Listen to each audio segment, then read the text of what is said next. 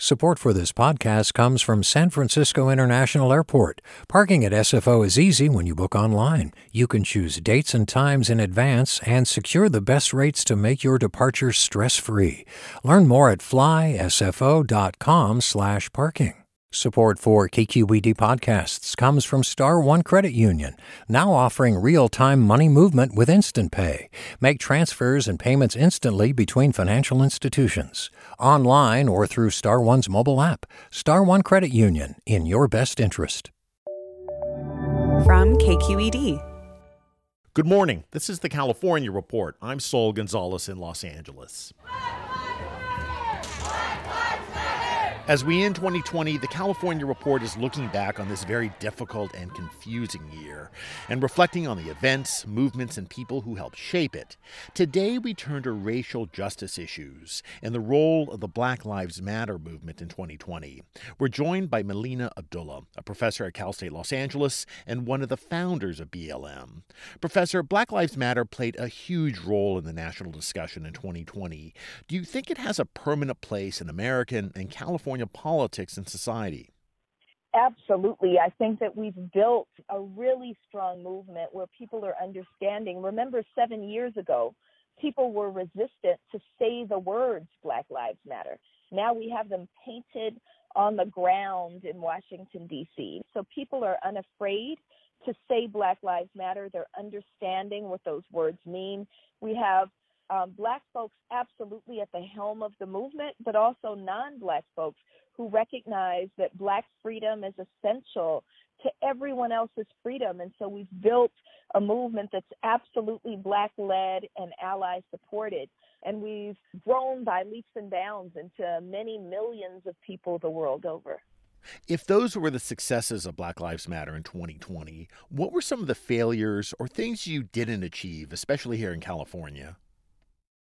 Of course, there was um, tremendous disappointment that we had some policy solutions that we proposed that even in the midst of this Black Lives Matter movement moment didn't pass. So we had a really easy bill um, in front of the state legislature, a police decertification bill that would have made um, police who kill people decertify them. It would take away their badges, so they couldn't just jump from one law enforcement unit to another. Um, and that bill wasn't even heard by the California state legislature, so that was a heartbreak. Um, and when we think about police reform overall, in terms of the will of the California legislature, it was, you know, heartbreaking, troubling, problematic that no major piece of police reform, no meaningful piece of police reform legislation passed the California legislature this year. And so that is heartbreaking, but also it's enraging to a degree, and it's something that we have to hold our legislators accountable for. You know, Americans and Californians are concerned about a lot of things right now the pandemic, the state of the economy, and other worries will inevitably emerge. Do you fear the attention could shift away from Black Lives Matter and a lot of the issues that are important to you? Well, we know that with any movement, there are ebbs and flows. We know that we can in no way sustain the level of engagement that we've witnessed over the summer. In Los Angeles, we had one of the largest marches in history 150,000 people pouring into the streets of Hollywood for a single march. And this is a moving march, right? Uh, 150,000 people. We're not going to have 150,000 people every single day but we've raised consciousness among millions of people. And so we're not afraid of those ebbs and flows. That's natural. What we're not going to give up is the consistency of the movement. Um, you know, freedom for Black people, justice for Black people never goes out of style, and we're never going to give it up. And looking ahead, what do you think Black Lives Matter and its allies could accomplish in 2021? We can absolutely, in each of our cities, um, invest our budgets into the things that actually make communities safe, especially when in the midst of a global health pandemic with an economic fallout.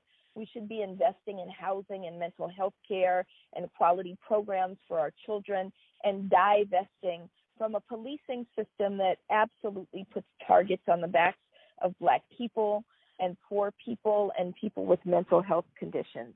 And so we're committed to doing that, and we think that we can get that win in the next 12 months. And you think there's wider support for that agenda and you can bring others along? This is a moment when the world has cracked wide open, when all of our most radical imaginings of people having all of what they need and most of what they want is possible. And so we think 2021 moves us into that space of really making real, making real the most radical imaginings that really usher us into a space of greater peace, freedom, and justice.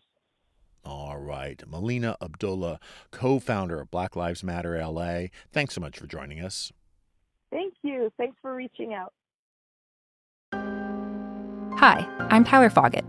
Join me and my colleagues as we go beyond the headlines and deepen your understanding of the forces shaping our world today on The Political Scene, a newly updated podcast from The New Yorker. With episodes three times each week, The Political Scene accesses the sharpest minds in politics for insight and analysis about everything, from abortion rights to the war in Ukraine. Make sure you're following The Political Scene, available now wherever you get your podcasts. Hey, I'm Brian Stelter, and I hope you'll join me on Inside the Hive from Vanity Fair. Every Thursday, I'm getting the inside take from the best reporters in the country on what figures like Elon Musk, Donald Trump, Kevin McCarthy, and Marjorie Taylor Greene are doing. I think she wants to make things happen. She wants to get legislation passed. She made clear to me that she wants to have a president who upholds Christian values. She embraces the term Christian nationalist. That's Inside the Hive from Vanity Fair, available wherever you get your podcasts.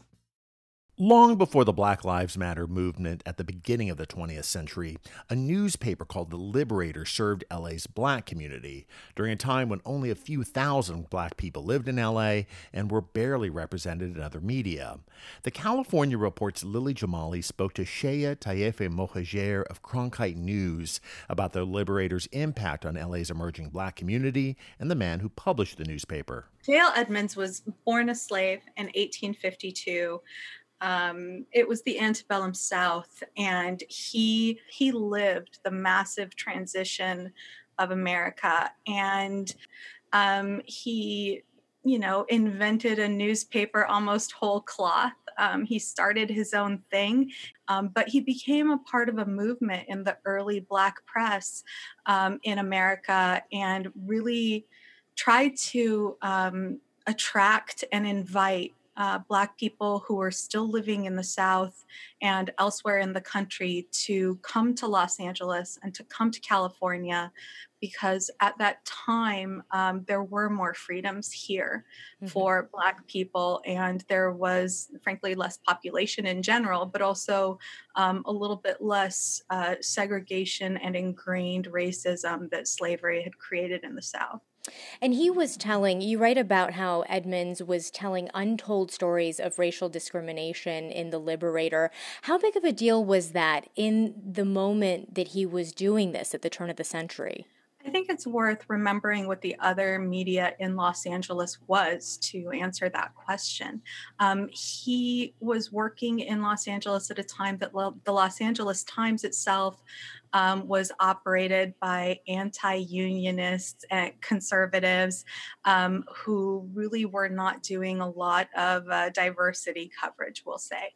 Um, they did not take a look at their Black communities um, and really were painting a different picture of Los Angeles. Uh, they called it the Great White Spot.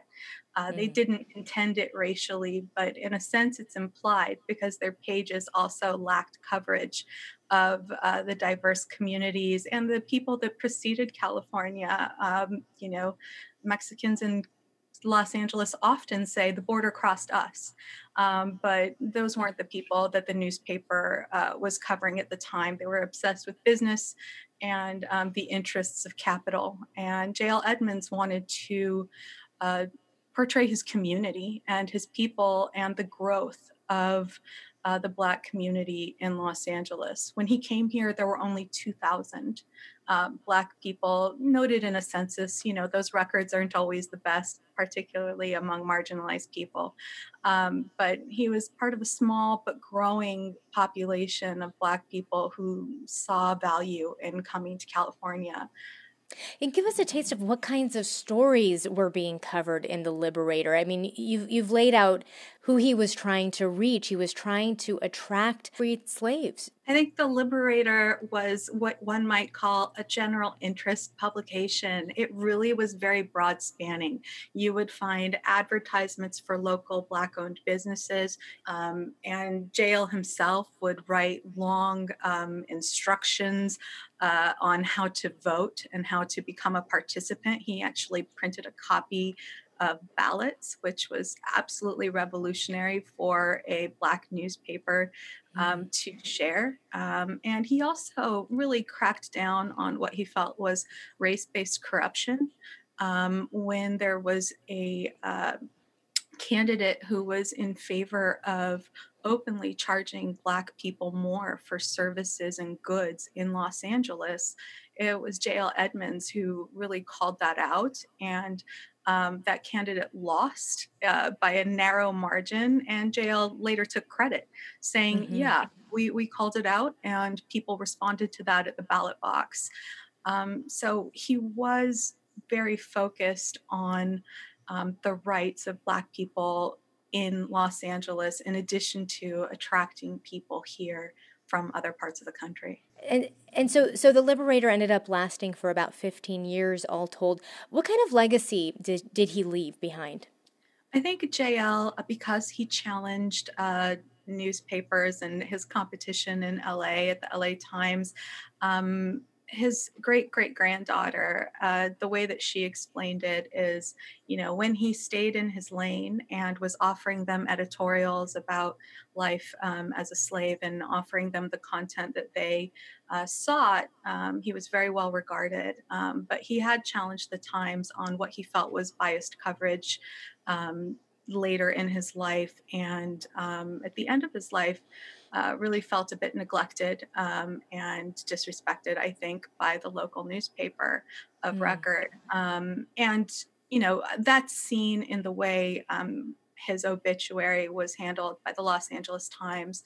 Uh, they wrote one scant line saying that he had died essentially. Um, so, for this story, I went back and looked at the way he was eulogized uh, in the Black press. And the obituaries were long and loving mm. and lauded him as a man of his time um, who had fought for the grace and dignity of his people. Um, and the contrast was really quite dramatic. The way he was treated by an all white newspaper uh, versus the way he was treated in the black press uh, itself speaks volumes. Thank you for memorializing his life in this way and for this terrific story in the Columbia Journalism Review. Thanks. Great to have you on the show.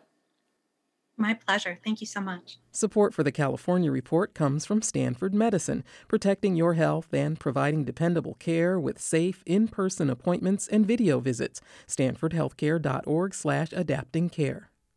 California Healthcare Foundation, ensuring the voices of Californians are heard in California's decisions about healthcare on the web at chcf.org/voices, and Eric and Wendy Schmidt, whose philanthropy includes Schmidt Futures focused on finding exceptional people and helping them do more for others together on the web at schmidtfutures.com. And that's the California Report for Tuesday, December 29th, a production of KQED Public Radio. I'm Saul Gonzalez. Have a great day.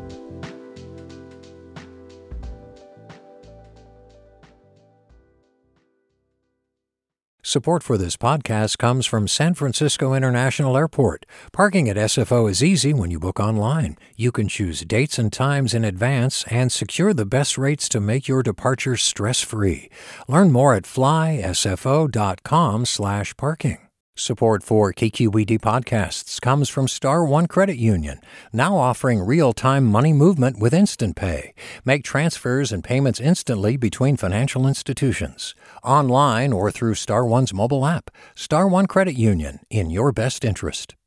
Hey, Jon Favreau here. There's no shortage of political takes in 2024, but quantity doesn't cut it. We need a better conversation about the latest biggest election of our lives. On Pod Save America, me and my co hosts cut through the noise to help you figure out what matters and how you can help. Every Tuesday, Wednesday, and Friday, Pod Save America is breaking down the political news that makes us laugh, cry, and snap our laptops in half. Expensive year for laptops. Make sure to check out new episodes of Pod Save America on your favorite podcast platform or our YouTube channel now.